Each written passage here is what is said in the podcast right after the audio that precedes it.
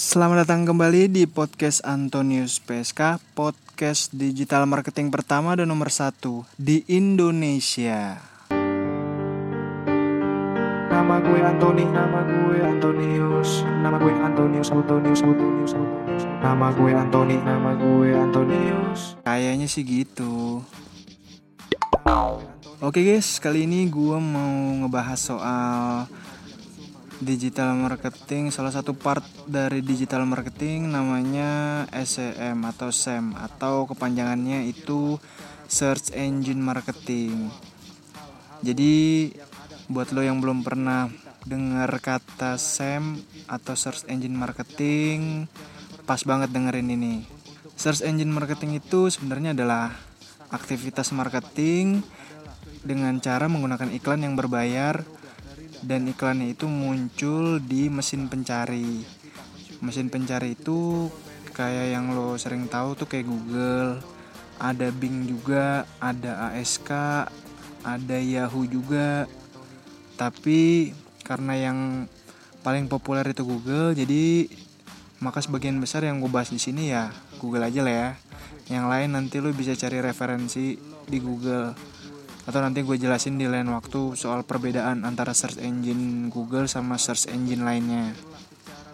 Jadi search engine marketing itu adalah salah satu dari sekian banyak metode dari internet marketing. Kayak yang udah gue jelasin kemarin, internet marketing itu sangat luas, digital marketing itu juga sangat luas. Jadi secara general, internet marketing itu punya banyak sekali metode yang digunakan dalam pemasaran di dunia digital atau industri digital.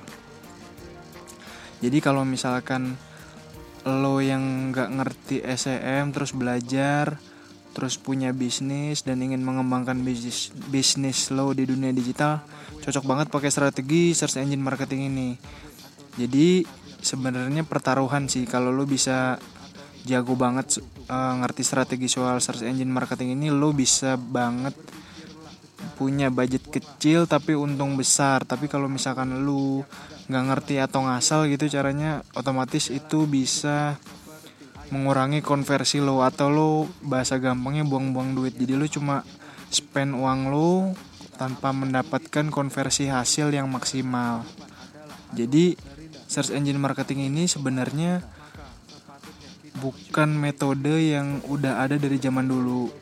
Jadi search engine marketing ini muncul di era digital setelah orang-orang semua ngerti soal mesin pencari.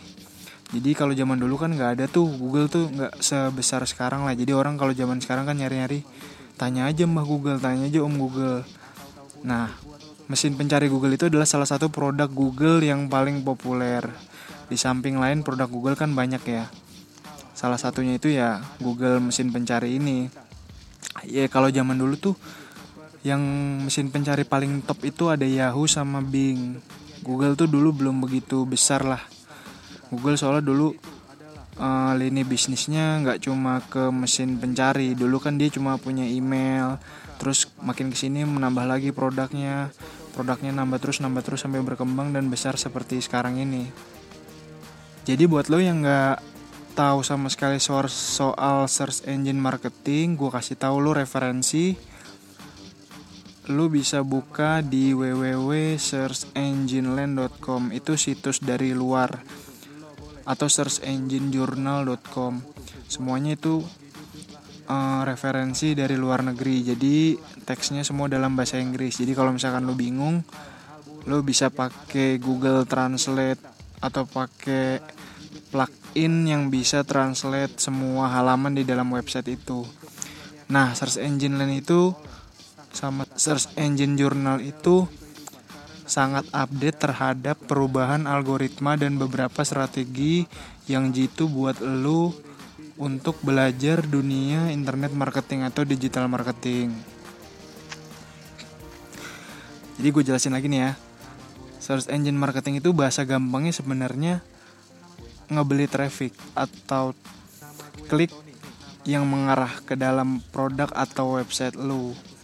Jadi kalau di Google tuh ada sepuluh halaman biasanya, atau sepuluh halaman di hasil pencarian, biasanya tuh di halaman pertama ada sepuluh. Itu disebutnya S E R P atau Search Engine Result Page. Jadi ada sepuluh hasil. Biasanya kan lu nyari tuh jual mobil murah, terus ada sepuluh. Nah itu lu klik tuh biasanya kan. Nah, dari mesin pencari itu biasanya di paling atas sama paling bawah itu ada tulisan dan ada tandanya biasanya ad. Itu artinya iklan yang dipasang di e, mesin pencari. Tapi sekarang Google tuh biasanya dia ada tiga spot atau tiga slot tuh. Biasanya di atas ada di posisi atas, di posisi tengah, sama di posisi bawah. Biasanya sih di atas ada tiga iklan, di tengah ada dua, di bawah ada tiga. Tergantung orangnya lagi pas masang campaign di keyword tersebut atau enggak.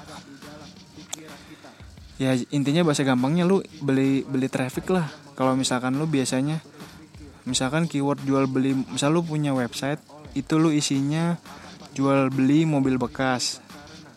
Tapi kalau lu cari di mesin pencari, posisi lu tuh ada di halaman sembilan misalkan. Halaman sembilan itu bukan di halaman yang nomor satu sampai satu, dua, tiga, empat, lima, enam, tujuh, delapan, sembilan ya. Yang di halaman pertama, halaman satu halaman result page itu kan ada sepuluh. Kalau lu ada di halaman sembilan berarti posisi lu ada di sekitar posisi delapan puluh satu sampai posisi sembilan puluh. Jadi dia harus ngeklik di halaman sembilan, terus dia cari di halaman atau di urutan ke sembilan. Itu kan jauh banget ya. Orang gak mungkin, lu kalau buka Google misalkan terus lu nyari halaman jual mobil murah, gak mungkin lu ngeklik next-next sampai halaman ke sembilan kan. Paling tuh normalnya user atau lu biasanya ngeklik paling sekali eh, sampai halaman tiga. Halaman satu gak ada yang lu mau, halaman dua. Halaman dua gak mau, halaman tiga. Biasanya kalau udah sampai halaman tiga, eh, lu mungkin cari keyword, ganti keyword lah. Lu pasti ganti keyword pakai keyword yang lain. Jarang sih yang gue lihat lu sampai halaman ke sembilan, halaman sepuluh gitu. Kecuali lu nyari sesuatu yang emang lu gak niat banget pengen ketemu, tapi lu gak ketemu-temu. Misalkan lu lagi nyari video panas artis ini, itu lu mau sepuluh halaman pasti lu bakal lu next-nextin semua kan. Terus bakal lu klik-klik semua, open new tab, open new tab. Tapi kalau untuk jual mobil bekas, keyword yang sejenis itu, kayaknya lu gak bakal mungkin lu sampai halaman sembilan ya. Gue gue sendiri soalnya juga kayak gitu. Gue ini sebagai user Google juga nih, nggak cuma lo doang. Jadi gue su- sudah mengalami sendiri dan mengamati perilaku user-user yang pakai mesin pencari. Terus, uh, jadi kalau di iklan, lu udah tadi lu gue jelasin ya. Posisi iklan itu ada di mesin pencari di paling atas. Ada tanda kuning tuh biasanya Google ad. Nah, gimana caranya kalau misalnya lu mau target keyword hmm, jual beli mobil, jual beli mobil bekas. Misalkan ada empat website, empat website itu sama-sama mau ngincer keyword jual beli mobil bekas. Otomatis kan empat-empatnya nggak mungkin ditaruh di atas kan. Nah itu ada rumusnya, rumusnya itu cost per klik dikali quality score. Jadi misalnya eh, kalau Google Ads itu kan lu bisa masukin, namanya Google Search Engine Marketing ya, lu harus pakai duit, nggak mungkin gratis. Kalau S E O lu masih bisa gratis, lu tinggal main triki-triki aja. Tapi kalau Search Engine Marketing, namanya udah Search Engine Marketing, istilahnya ya lu bayar ke si mesin pencari supaya posisi lu tuh ada di dibantu di posisinya didongkrak di paling atas. Jadi rumusnya itu adalah eh, cost per klik dikali quality score. Jadi lu mau spend duit, lu kan biasanya bisa ngebid, ngebidding berapa jumlah maksimal harga target per klik lu berapa. Jadi rumusnya kalau misalkan lu punya duit, lu mau pasang harian sepuluh ribu nih, sepuluh ribu per klik. Nah itu sepuluh ribu dikali nanti quality score. Nah quality score ini yang nilai dari si Google. Jadi nggak, mal, kalaupun ada empat website dengan keyword yang sama jual beli mobil bekas tadi, itu punya budget yang sepuluh ribu, dua puluh ribu, tiga puluh ribu, empat puluh ribu. Belum tentu yang empat puluh ribu ini kan paling besar, belum tentu dia posisinya ada di paling atas, bisa aja dia di paling te- di tengah ataupun di paling bawah. Itu tergantung dari Google juga sama, tapi bidding juga mempengaruhi ya. Kecuali lu cuma ngejar satu, cuma biasanya gak mungkin sih lu posisinya satu, gak mungkin lu beli keyword yang lemah. Jadi gue jelasin dulu gimana caranya uh, lu masuk ke dashboardnya si Google Google Ads tadi. Sekarang kalau dulu namanya Google AdWords, tapi sekarang udah berubah namanya Ads Google. Lu bisa akses di ads uh, ads dot google dot com. Lu bisa sign up di situ, lu bisa belajar di situ, lu bisa spend uang di situ, semua udah jadi satu. Dan gak hanya Google uh, apa namanya gak hanya Google Ads aja, gak hanya iklan yang di mesin pencari aja yang bisa lo masukin, tapi lu juga bisa masang iklan YouTube di situ, lu bisa promote semua video YouTube lu di situ. Nah, sekarang gue mau kasih tahu apa sih manfaat search engine marketing buat bisnis lo. Jadi buat lo yang mau buka bisnis online, terus lo mau pakai metode search engine marketing, itu lo ada beberapa keuntungan atau manfaat. Yang pertama itu lo bisa target uh, user yang lo incer. Jadi misalkan gini, lo punya produk jualan online uh, pampers bayi. Nah, lo bisa filter audiens lo atau calon pembeli lo itu yang ngelihat iklan lo adalah orang-orang yang umurnya bisa lo setting di situ dan dia sudah berkeluarga. Jadi iklan yang orang yang nggak berkeluarga itu nggak akan bisa lihat iklan lo. Terus lo juga bisa targeting. Misalkan nih lo punya bisnis online tapi lo cuma bisa antar barang-barang lu karena lu misalkan baru merintis, terus lu belum luas juga jangkauannya, jadi lu cuma jualan di Bekasi atau Jakarta misalkan. Nah, lu bisa pasang iklan itu ke target targeting location, jadi lu cuma iklan itu hanya muncul di daerah Jakarta dan Bekasi. Nggak mungkin orang-orang Sumatera atau Papua bisa lihat iklan lu di mesin pencari itu. Jadi lu dengan search engine marketing ini lu nggak usah khawatir lu buang-buang. Ibaratnya kayak misalkan brosur lah, lu nyetak brosur banyak, terus lu bagi-bagi ngasal secara random aja, dan itu gak akan berguna sama sekali kan. Kalau lu menggunakan metode search engine marketing, audiens lu tuh jelas, siapa yang lu tuju jelas, calon pembeli lu jelas. Jadi gak akan ada namanya orang yang gak interest akan mengklik barang dagangan lu. Oh iya, jadi di Google itu ada beberapa type atau beberapa tipe. Lu bisa beli impression doang, lu bisa beli klik. Jadi kalau misalkan lu beli klik, iklan yang iklan lu yang terpasang di mesin pencari itu kalau misalkan dia nggak ngeklik, otomatis lu nggak usah bayar. Jadi kliknya itu nggak dihitung. Kalau lu beli impression, impression atau view, jadi setiap orang ngelihat iklan lu itu akan terhitung, akan terhitung view. Mau dia ngeklik ataupun gak ngeklik, mau masuk ke website lo atau enggak, itu akan dihitung view. Jadi misalkan lo beli harga per view-nya, biasanya minimal lo harus beli per seribu, per seribu impression. Gak mungkin lo beli cuma satu view. Aneh aja masa lo beli view cuma cuma satu. Biasanya di Google atau di, di ad network lainnya biasanya minimal per seribu. Karena kan dia namanya C P M disebutnya, cost per miles. Jadi costnya per seribu impression. Biasanya dijual per seribu impression. Rata-rata rate-nya ada di sekitar delapan ribu sampai dua belas ribu, tergantung seberapa besar awareness uh, platform yang lo jual tadi, eh yang lo pakai tadi. Terus selain manfaat search engine marketing tadi kan, yang pertama target audience lo jelas. Terus yang kedua, lo bisa cepet dapetin hasil yang lo mau. Jadi iklan yang lo pasang di Google Ads tadi bisa langsung lo lihat hasilnya. Lo bisa lihat lifetime reportingnya, lo bisa lihat strateginya gimana di hasil dashboard Google Ads tadi. Jadi lo bisa analisa ke depannya apa yang salah, apa yang harus diperbaiki, apa yang benar, terus strategi apa yang harusnya diambil, terus source orang yang lihat kayak gimana. Jadi lo bisa mendapatkan hasil yang sesuai.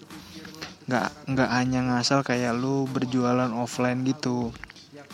Ya intinya sangat menguntungkan lah. Nah terus keuntungan yang ketiga itu manfaatnya lu bisa menyesuaikan sama budget yang lu punya. Jadi lu nggak harus terpatron. Misalkan bisnis lu itu baru, lu nggak harus punya budget yang besar.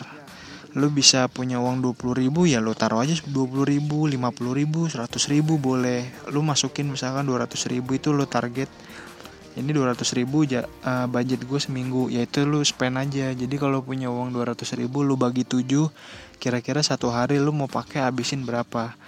Jadi di Google Ads itu kalau misalkan pemakaiannya udah daily limitnya udah habis, dia gak akan keluar iklan, lu akan habis, akan turun dengan sendirinya. Sekarang lu pasang nih deposit dua ratus ribu, sehari lu cuma beli keyword, uh, gue budgetin sehari dua puluh ribu. Terus lu bisa setel waktu juga, lu mau iklannya ini aktif di waktu kapan aja, jam berapa sampai jam berapa. Kalau lu loss gitu aja, otomatis kalau misalnya iklannya baru jam sembilan pagi udah habis nih, misalkan orang udah lihat banyak, terus udah sesuai dengan settingan lu, kliknya berapa, impressionnya berapa misalkan, ya itu udah habis langsung turun. Jadi lu settingannya tuh harus sesuai. Misalkan lu jual barang-barang yang emang agak-agak miring, ya lu jualnya di waktu-waktu yang malam atau subuh misalnya. Atau lu jual di waktu yang pas, misalkan lu mau jualan takjil, ya lu karena ini bulan Ramadan ya lu jualnya coba di sekitar range-range orang yang mau buka puasa sampai orang berpas waktu berbuka. Jadi nggak usah khawatir soal budget, nggak ada yang perlu dikhawatirin karena budget minimum tuh kalau nggak salah lu bisa spend bisa sepuluh ribu kalau nggak salah. Sama kayak di Instagram Ads sama Facebook Ads. Nanti gue jelasin soal Instagram Ads sama Facebook Ads di episode yang lainnya. So Uh, kayaknya soal search engine marketing dasarnya ini dulu deh. Nanti sisanya kalau ada yang lebih dalam lagi nanti gue jelasin di episode selanjutnya. Semoga bermanfaat ya guys. Thank you udah ngedengerin podcast Antonius P S K yang gak seberapa ini. Sampai ketemu lain waktu. Salam digital marketing. Podcast Antonius P S K, podcast nomor satu dan pertama di Indonesia. Thank you, bye bye.